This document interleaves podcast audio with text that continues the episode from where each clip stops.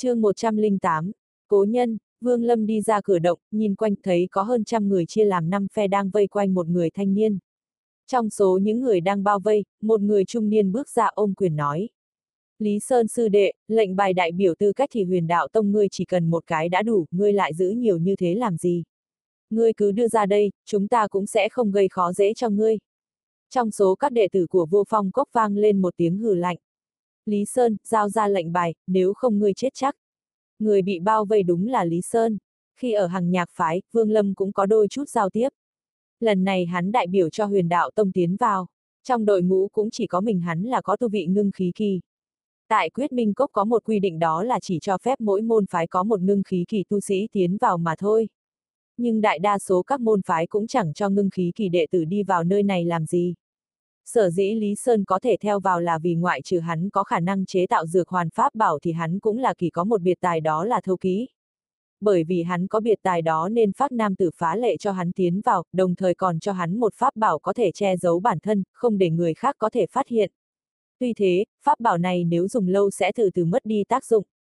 Lý Sơn cũng có đôi chút bản lĩnh, dưới sự yểm hộ của đồng môn, nhiều lần thừa dịp đang chiến đấu, hắn chiếm được không ít đồ tốt, trong đó lệnh bài đại biểu tư cách hắn kiếm được đến hai cái. Tổng cộng trong tay huyền đạo tông đã có ba cái. Mấy môn phái mất đi lệnh bài đương nhiên sẽ điên lên, thường xuyên công kích người khác hy vọng có thể đoạt lại một khối lệnh bài. Do đó, ở thời gian trước mới có vô số lần chiến đấu diễn ra. Tuy vậy, cũng có thể nói rằng Lý Sơn quá tham lam. Sau khi tiến nhập quyết minh cốc cứ gặp người nào là hắn sử dụng pháp bảo ẩn thân ăn cắp rất nhiều thứ làm hiệu quả của pháp bảo trở nên kém đi. Cuối cùng khi hắn đang trộm cái lệnh bài thứ tư thì pháp bảo hoàn toàn mất đi hiệu lực làm hắn bị phát hiện. Cũng may đúng lúc đó huyền đạo tông cứu hắn ra, nhưng vẫn bị lộ danh tính. Việc này bị đồn đại ra ngoài, những môn phái mất đi lệnh bài đã hiểu ra nguyên nhân, lập tức cùng nhau đánh đến nơi huyền đạo tông tập kết ở trong quyết minh cốc. Khi các đệ tử của huyền đạo tông bị khốn trụ, Lý Sơn thấy sự việc không ổn liền lấy lý do hợp lý để thoát đi. Ai ngờ vừa mới chạy ra đã bị người ta phát hiện, liền cuống quýt chạy trốn. Chạy được một lát Lý Sơn nhìn lại không ngờ phía sau có hơn trăm người đạp phi kiếm đuổi theo hắn, hơn nữa tu vi của bọn họ toàn là trúc cơ kỳ. Vì thế mới có cảnh tượng như bây giờ. Lý Sơn quỳ gối trên mặt đất không do đem hai khối lệnh bài đặt xuống mặt đất. Bốn phía lập tức an tĩnh lại, hai môn phái mất lệnh bài lập tức lao lên mấy người, hòng trước lấy được nó. Nhưng hai môn phái còn lại làm sao có thể để họ thành công, liền ra tay ngăn cản. Ánh mắt Vương Lâm lóe lên, nhìn chằm chằm vào hai khối lệnh bài trên mặt đất thân hình vừa động, lấy tốc độ cực nhanh vọt tới. Bên kia lập tức có người ra tay ngăn cản nhưng không đợi cho pháp bảo của đối phương ập tới, hiếu thủ Vương Lâm vung lên, sử dụng dẫn lực thuật bắt lấy đối phương ném về phía sau. Cứ như thế, chỉ mất vài giây, Vương Lâm đã sắp đến gần hai khối lệnh bài. Đúng lúc đó, mấy phương đang giao chiến đều đã phát hiện ra Vương Lâm, trong đó không ít người đã gặp hắn trong quy nác minh cốc lập tức chấn động, đáy lòng thầm kêu khổ, dừng chân lại, không hề tiến thêm nữa. Nhưng vẫn có nhiều tu sĩ mới chỉ nghe chuyện về Vương Lâm, chưa biết diện mạo hắn nên không chút do dự lao tới.